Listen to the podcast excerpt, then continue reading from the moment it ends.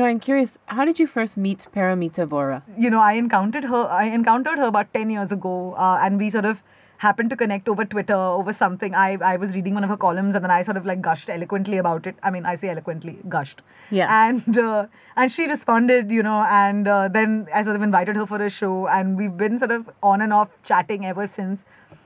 And she has provided, like, I think she's one of those people that has this incredibly vast vocabulary to describe emotions right? She's so well acquainted with the internal life of herself and she writes about it with such candor and with such honesty that you read yourself in her words. You know, she's like the original gangster. yeah she's the og like she's been talking all the stuff that you see today on instagram posts with little like like you know if you're a feminist subscribe and share. How you know how to put down a misogynist. All that stuff that you see today in consumable tiny bites across ScoopWhoop and you know uh, the other platforms buzz scoop um, were- I were all- love Buzz Scoop. this was all already a part of Paromita's films, um, you know, a part of her columns. All this so much before uh, Totally you know, true. it became a part of the mainstream. Totally true. And I think she has a really interesting lens for looking at these issues and also looking at them through different lenses of diversity and through a lens of great joy. Paro also has this incredible career in television, and she has been making feminist content, for the lack of a better word. I hate using the word content, but she's been using and making that kind of like those kind of films. And in fact, she had this huge show. It was a reality show called Connected Hum Tum. And uh, the idea was that it would be six women, uh, all would be given like handy cams, and then you would have to sort of film your own life um, for six months, and you would have to have some kind of like conflict in your life. And uh, for six months, you had to film yourself, and then they would sort of cut it up together and make like a season. I think it was like 40 episodes or something, right? Yeah. Uh, and she was the director of that Wow. and um, actually that was the first time I ever heard of her, right? And um, and I remember like put, like submitting, like I was like they called me and they were like, "Would you be interested in doing this show?" And I was like, "Oh my god, yeah, I'd definitely be interested in doing this show." And then they were like, "What's your conflict?" And I was like, "Ah, yeah." And it had to be something that I would be able to film and put on TV. You know oh yeah, that's the Like- other thing. Like my debilitating banana addiction is something I could not talk about on national television. You know how our country feels towards bananas. But I also think that um, it takes huge guts to film your life for six months and then broadcast it. right but and, but you know and i didn't realize at that point in time that it was it was going through the hands of someone like paromita. Because paromita um, you know is this incredibly sort of empathetic insightful intelligent person. And um, it was almost And and also, she's very she treats her subjects with like great tenderness. Yeah. Yeah. And and empathy. that same joy. You Yeah. know that happiness that she has about her. She sort of infuses that in everything she does and uh, So then what happened? So then did they did did you say like I don't have a conflict? I, And then I they- said, yeah, I said I don't have a conflict, and then I sort of shook back because it was reality TV, and I was a little like, I, I don't want to do reality TV. Um, I was terrified they would sort of sensationalize it and really cheapen it. sure. You didn't Um, know. You didn't realize who was at the helm. I did not know who was at the helm of it. Yeah. Um, because if I had known, I, I like things would have probably been different. Um, but it's sort of, you know, the fact that she was doing this, and when I and I saw the final product, by the way, I saw the final show. It's on YouTube, um, and it's wonderful. You know, she's that like again the whole cheapening of it with like just you know sensationalizing sexuality or success or failure. None of that. Okay, it was just this really empathetic uh, lens through which she showed us these six women. Um, and it was the first time I'd seen reality TV done right. And ever since then, I have thought to myself, if I had to do reality TV, That that would have been it. I'm never doing a thing again, but that would have been it. Yeah. And now tell me about can you also tell uh tell our audience about Unlimited Girls? Ooh, so Unlimited Girls was a 2002 documentary film that uh, Paromita Vohra made, and the film, um, the the sort of the the backbone of the film is these eight women in a or eight to ten women in a chat room, and um, How do you make a film about a chat room? right, and they sort of are going back and forth, um, you know, with each other about what it means to be feminist. Yeah. And again, this was a time when feminist as a word wasn't too out there and popular. And whatever it was was like oh b- bra burning feminist and stuff like that. And it's funny because you know like i remember one of the first things that i like the first time i was introduced to feminist thought or mm. feminism as a theory i remember being like oh the only thing i know is that they burn bras. Yeah. and then i thought to myself have you bought a bra those are not burnable items, my friend. You Yeah, do not. It's, it costs like four thousand bucks a bra, dude. Also, how would you light it on fire? right? Have, think about the logistics of that. Selling, yeah, Yeah, yeah. I feel like it wouldn't catch. like that, you're like, you know, dousing it in gasoline. Having said that, yeah, why would any woman burn a four thousand rupee bra to prove a point? I would rather burn something of yours than mine. After you are bothering me so much. Um and and she discusses that in the film. She she she talks about it. She's like you know um she's like how many of you here are burning bras right now? And everyone's like oh you know i've heard that they burn bras but and it was this very naughty very playful approach into the basics of feminist theory and again, it was just something that I've never seen before. Today, we're going to be interviewing Paromita Vohra. Paromita Vohra is a columnist, a documentary filmmaker, and the founder of Agents of Ishq, which is an online multimedia platform that uh, whose tagline is "We give sex a good name." Uh, full disclaimer: uh, I am the hugest Paromita Vohra fan in the world. I love Paromita Vohra more than Paromita Vohra loves Paromita Vohra. is how much I love her.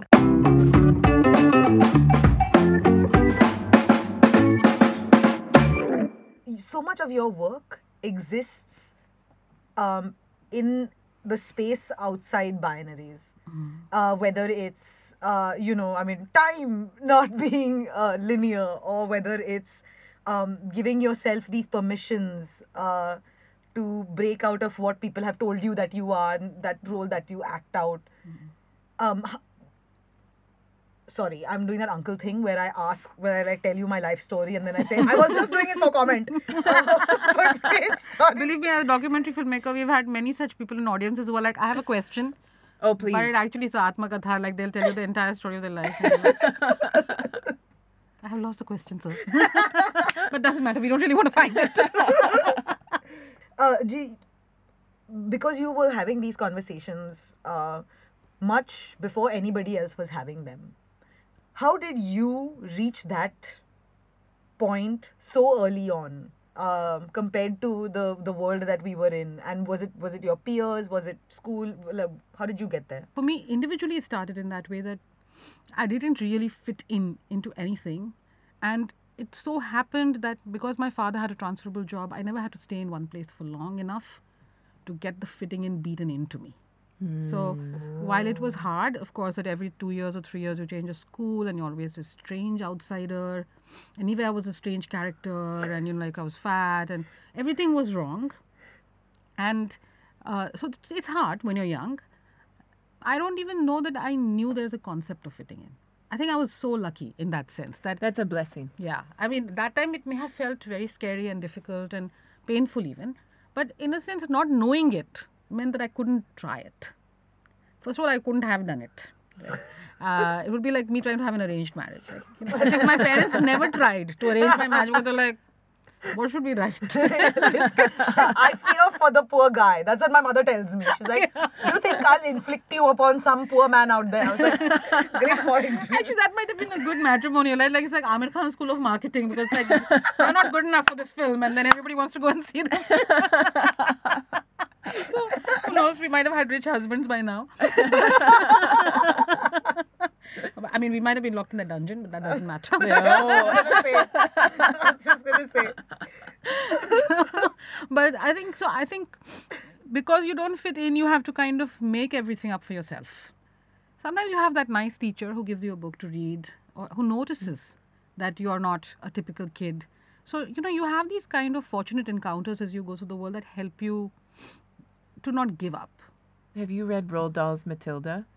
I have not. It's a great book. Yeah. But I'm envisioning you as like a young Matilda. what was she like? Uh, Ma- Matilda finally ended up with yeah, big glasses, giant book. Yes. Noel read it all the time. Yes. She ended up with telekinetic powers. Spoiler alert. she, she ended up with telekinetic powers and uh, Like very brave, very clever, very encapsulated in her own world. Yeah, that I was definitely like that as a child. Like I didn't have any friends. I had a lot of books. I loved books, Yeah. and um, I mean that continued till I was in college.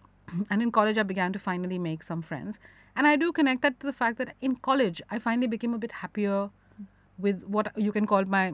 It's not my work life yet, but Sure. my intellectual life or my that part of me. And I studied literature. I feel I just came into my own.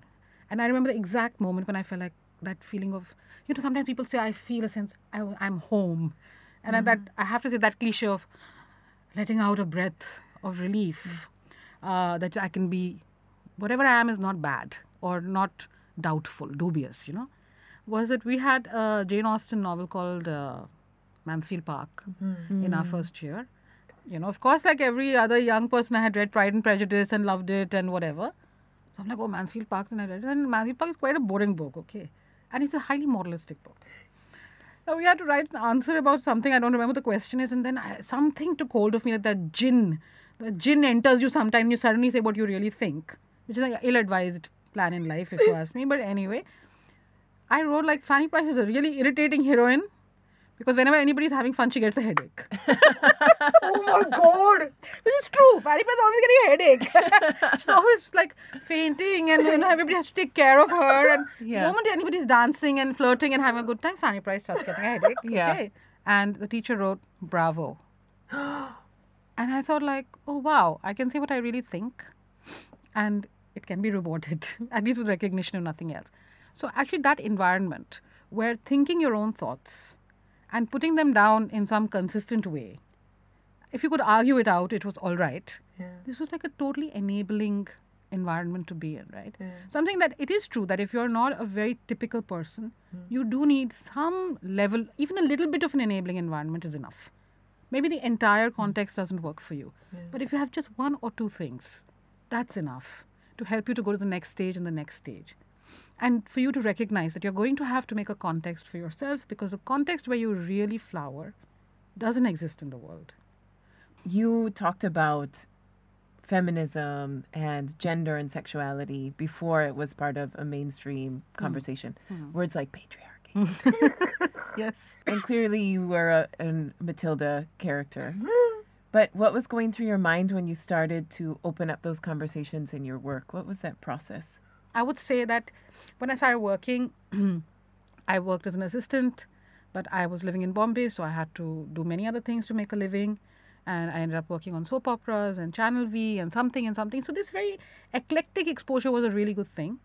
I think a, a very important thing that happened to me was that I lived in tenement housing. So, I came out of my class and caste comfort zone in a big way, right? And I cannot recommend that experience enough. Gee, tenement housing as in uh, So it was like slum, uh, like a slum redevelopment housing now would be a. PMGP colony. Basically, it was a resettlement colony for people who lived in a slum. The slum had been broken down to build a road, the JVLR road, huh. and then those people had come to live in that, and that's the only place I could really afford. And my rent was 700 rupees a month, so it was a hmm. real relief. But what it meant is that like nothing, nothing that there was no comfort zone. They didn't like the this was exactly that that somebody who collects your garbage or whom you who drives you from the station to your home whom you don't even remember their face yeah. are now your neighbors. And in the 12 years that I lived there, I learned 12 to think. years? Yeah, I lived there for 12 years. I made four films over there. I made Unlimited Girls out of a one room, like Yeah. tenement tenement room, right? And uh, so learning to really um, confront your politics in a real way, right? Because it's all very well to talk about things uh, in an abstract and you may believe those things, but then it really gets tested on the ground when you have to live that life, right? And uh, you recognize that your privilege accompanies you no matter what, but you can also lose your privilege. And there is something very enabling about losing those privileges because it equips you to speak afresh and think like yourself rather than just think like everybody else around you. You know, because now there's no peer group in a way.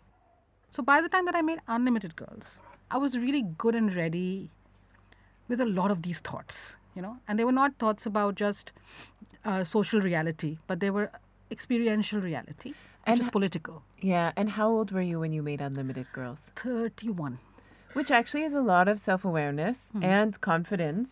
you know, I mean, or stupidity. Think, no, no, not at all. No, yeah. to be like a devil may care attitude hey, about hey, the hey, patriarchy. Maybe it's attitudes. maybe it's yeah. fearless.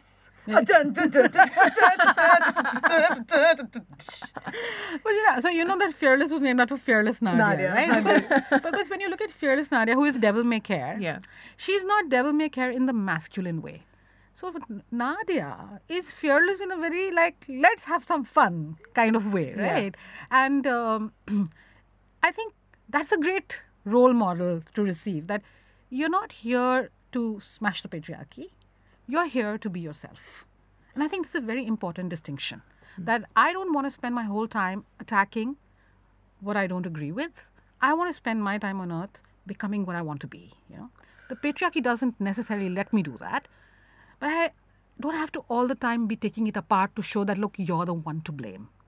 I'm like, you are the one to blame. So therefore, I'm not going to bother with you too much. Now, if the patriarchy is not a factor in my life, what would I be, right? And Unlimited Girls is that film. That if I don't have to keep on explaining to you, you know, feminism is necessary because patriarchy is doing this. If I'm going to say, okay, feminism is necessary, it's great, I like it. Now what? This is going to be a film about that, like what feminism enables you to be, rather than what patriarchy disables you from being. Right. Mm-hmm. So I do think, yes, that is a radical thing about the film.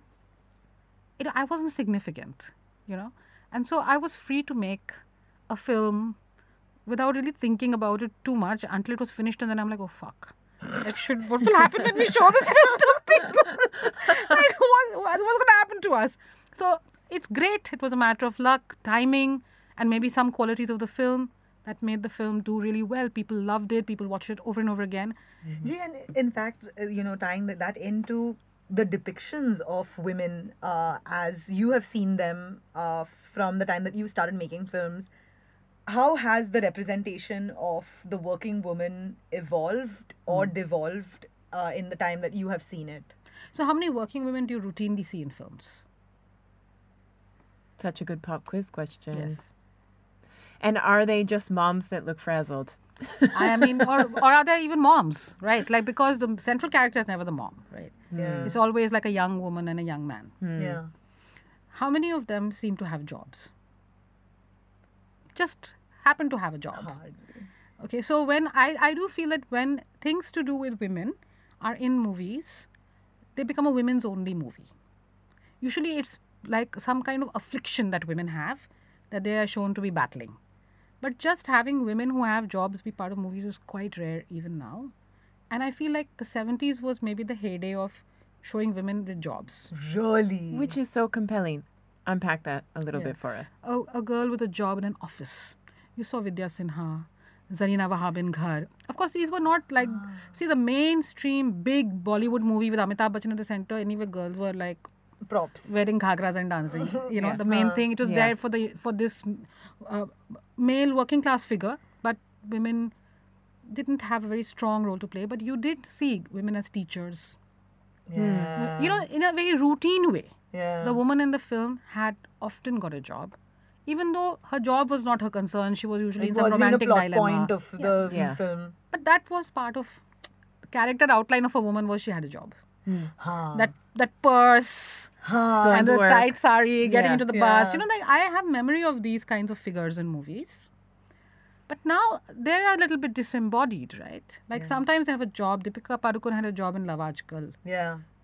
which was But, but but they sort of centralized that. Ki dekho, oh, she chose her career over the man. Yeah. Oh, So, so, yeah, it becomes a crisis point. exceptional. It Yeah. becomes a crisis point in the movie. Should a girl have like movies where women's issues are discussed are actually referendums on should women work or not? Should women be attacked or not? Right? So they don't become about women's lives. this is such a brilliant observation. Well, I don't know, but because it's Can true. you, it's can so you, true. Uh, can you give us a, uh, another example of that? So I mean, I'm saying, uh, if if you look at a film like Lipstick Under My Burqa, should women have sexual desires or not? I mean, women have sexual desires. Yeah. They live them out. They've been living them out in Hindi movies forever. Yeah. Yeah. Singing songs, dancing, falling in love, fighting with their families for love, etc. Yeah. yes, we didn't see sex, qua sex represented in movies that very much. But that's true of men also. It's not like men were having sex in movies and women were not, right? Yeah. So this is not an issue only, but uh, but women become like they have to wear this robe of a political point, which is going to prove that the person who made the film is progressive. It doesn't have a lot to do with actually how we will see ourselves. Rep- That's why I think like Band Baaja Baaraat is one of the few Hindi films Nice. in which the dilemma of career, love, etc., is not made into a crisis point of should women work or not. That's not the discussion Yeah. this woman has a certain desire, this man has a certain desire vis a vis their work, Hmm. and then they fall in love, and it's somehow a complication of personalities. Hmm. And how they work it out has bearing on both their attitude to work and their attitude to love. So, the way in which the, the, the how we respond to life, different facets of life, depending on the kind of people we are, which is what stories are really about, you know. And I'm saying that even men in films actually are usually symbols of masculinity, not just symbols of them, but they get a lot more interiority.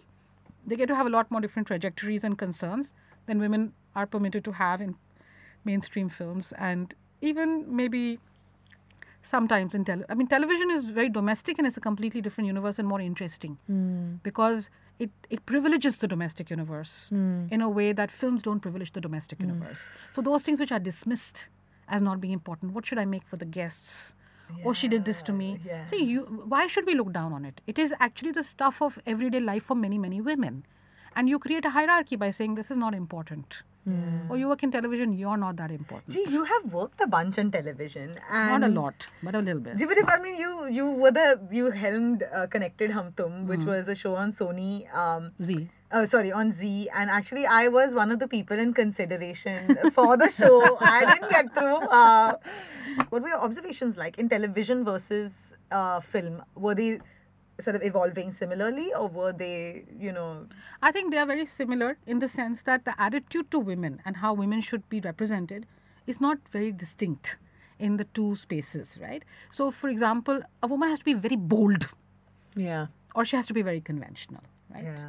So you can only be defined in these These binaries. polarity. Yeah. Yeah. So I think you see that in film as well, and Mm. you see that in um, uh, in television as well. So as a basic mindset, with some variations. Mm. So for example, you may be more comfortable now in a film saying that women do have sex, but not with many people, just with the boyfriend, right? Yeah. Yeah. I mean, and the moment that they have sex with more than one person, it's a crisis point, which becomes the main Yeah. focus of the film, right?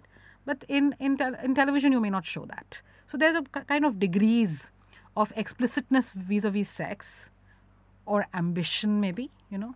But uh, Ambition. That's interesting. yeah, because They I, explain that parallel. so I think like see in television you have still got not only I think it's changing I'm not keeping track a lot but you do see that it's a primarily domestic space. Yeah. So ambition is also domestic. To imagine that there is no domestic ambition is really a wrong thing. If What- like what, what, what is domestic like ambition? for example to be the most powerful person in the home. The final decision maker हाँ on कि everything. मैं सास के साथ और मैं अपनी sister in law के साथ झगड़ा Yeah. करूंगी आई एम नाउ एन नागिन Yes, so the power dynamics of the home also are an ambition. If you are going to get married, do you want to be the boss lady of the house or do you want to be the second in command or do you want to be I mean it's also power, right? And people are also ambitious or not ambitious in that way. Yeah. They assert themselves or don't assert themselves. But yes, the location is domestic. Men are actually hardly there. They're like going to the office or looking stunned. Just looking stunned. what blows my mind is that and someone was telling me that actually they are they uh, it's a mandate from the channels that uh, the uh, um, the lead actress of the TV show has to be present present for 70% of the screen time Really? and 30% then it's assorted people and Well, that's one place there's 70% representation of women. Yeah. and it's crazy that there are all these women who are working around the clock to portray these women that are sitting around at home all the time. Yeah. But the thing is, it's because women are watching, right? The women who Yeah. are the, the Yeah. audience is primarily women, Huh. and what women watch has is also become what families watch on television. So they have driven that to an extent. So you see, the caste system that happens is that if you're a television writer, you're looked down on as Yeah. compared to if you're a film writer. Hmm. Yeah. More people watch television than watch films. So why should you be looked down on? You're bad. But our film's good. I don't know how many films are good, right? Oh. So they are bad in their own way. Yeah. But occasionally something is good. So this is not this is only a caste system of what matters and doesn't matter, and it's not numerical. In a world which claims to be about numbers. That's crazy. So that is the interesting thing. The world of mainstream capitalist television and film claims to be about numbers. But it is bringing something qualitative to bear on deciding what matters more and what matters less. Who gets paid more and who gets paid less, right?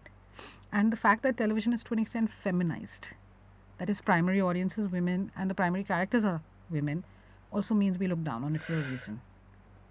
Whatever women primarily do gets looked down on. Gee, वैसे you know that they keep saying it's a chick lit. I'm like, why don't we call these stupid war novels and law novels dicklit? Yes, actually, that's good. We should call it dicklit because because I mean, very much in the way that we should have really called Mills and Boons clitlit. Oh, I love clit lit. So I want to I want to talk a bit about sexuality um, and your work through the Agents of Ishq. Hmm. How do the limits and constraints that we have on our own sexuality, whether it's as women or folks who identify as LGBTQ, um, how does that constrain what we're able to do in our professional lives, in our lives where we're moving around in public space?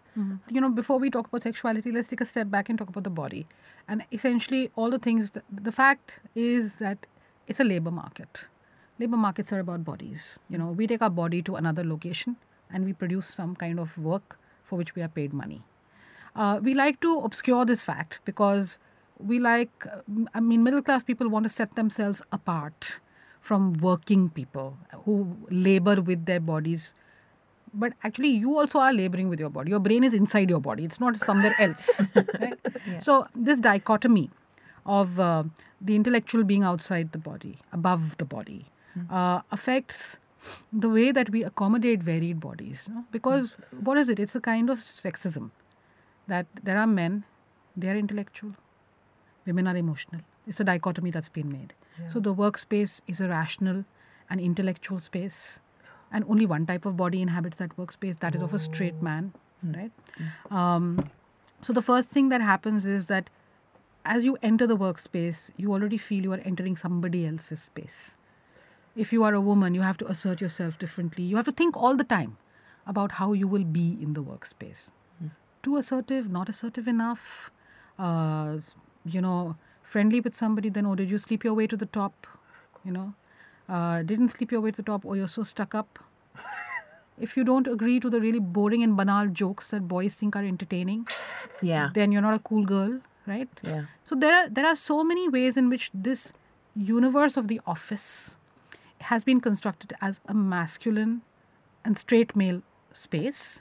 And anybody who doesn't conform to that is always an outsider who's trying to break in. So hmm. you're already starting with that dichotomy. At a purely physical level for women think about the fact that toilets are not available easily to women. There's always been this joke that my friends and I have that so many women must not be working in film from our generation just because of toilets, right? Hmm. Because you went into a studio, the loos were filthy, you couldn't use them, you didn't drink water, you felt sick, you just found it difficult, you found it inimical Yeah. to go into that space. If you asked for something, too much fuss, you can't hack it, hmm. right? So there is a thing that even asking for the most ordinary thing that will make your workspace humanly comfortable, if you're a woman, if you're a queer person, it's excess, hmm. it's surplus. Everything is extra because the main thing is only meant to be for men, hmm. right? So I think air conditioning made for masculine bodies. So women always going around looking like they have the flu, like in Yeah. some very big sweater and with a tissue and you're in And a then, state oh, of then you misery. need to pee all the time, and then they're like, "Oh, औरतें कितना bathroom जाते हैं?" हाँ मगर bathroom तो है नहीं so you can't feel either so it's not only that it's a guy that the workspace is built for but it's a tall Aryan kind of guy who can bear the cold Yeah. you know? A Swedish man, Yeah, basically. so um, and I think for queer people uh, the things that women have faced of course become doubly difficult because uh, you're not even supposed to let on. For the longest time, you just weren't supposed to let on that you're queer.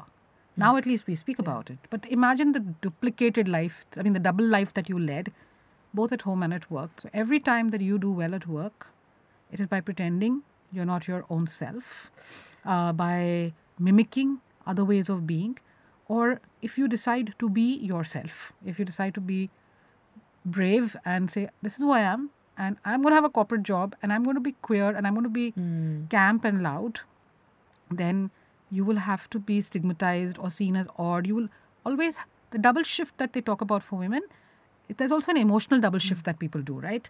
So that's an emotional double shift you do of bearing all that difficulty Mm. while asserting yourself. Never just being able to be yourself and that not being a reason for comment. You have to always be on and always be watchful of how other people are thinking of you. How can you possibly do your best work if that's how things are? How can you possibly get promotions if you don't do your best work? So, what happens, you get trapped. So, it takes a lot to break out of that.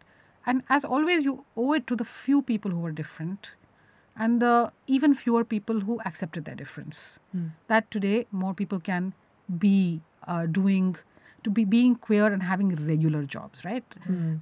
I mean, it's not a coincidence that a lot of artists, fashion designers, people working in unconventional jobs are queer. Mm. Yeah. Because, I mean, I think of myself in the same way because I couldn't possibly fit into the mainstream Mm. without so much suffering. And being Punjabi, suffering is just not in my genes. so, I so I feel, but people who went away, pe- people who didn't allow their light to be dimmed, Mm. usually had to go through some kind of time of they had to plant their own gardens actually Mm, you know so i feel like that is why you see so much unconventional work was done by queer people because the mainstream didn't accommodate Mm. think how much the mainstream impoverishes itself Yeah. yeah. when it does not accommodate diversity right At the end of every episode, we ask our guest if there's one thing that listeners can do uh, around the issues of women in work, gender in work. it's important that women change the way that uh, approval is given in the world. Yeah. They change the standards for what is considered to be funny, interesting, or intelligent. The things we can do are that you have to have to break from wanting the approval of men. Too much in the world is given importance only after men approve of it or white people approve of it or somebody else approves of it and then you say it's good. Have the confidence to uh, to say you love certain things even if the world doesn't and amplify the work of those women and make them known to be as awesome as they are. I think that every time uh, a younger woman says that, oh, you know what, I, I love this filmmaker or writer, I love her and I'm going to share her work. That's something women can do for each other as artists, but also in more conventional workspaces. Thank you, Paromita. Welcome. Thank you.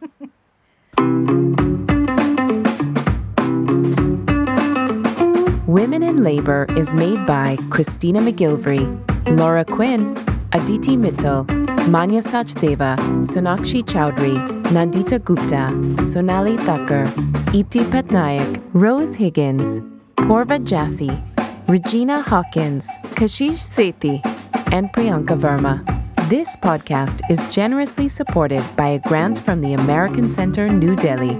The opinions, findings, and conclusions stated are those of women in labor and do not necessarily reflect those of the United States Department of State. For more information on the podcast, visit womeninlabor.com or search Women in Labor on Instagram, Twitter, and Facebook.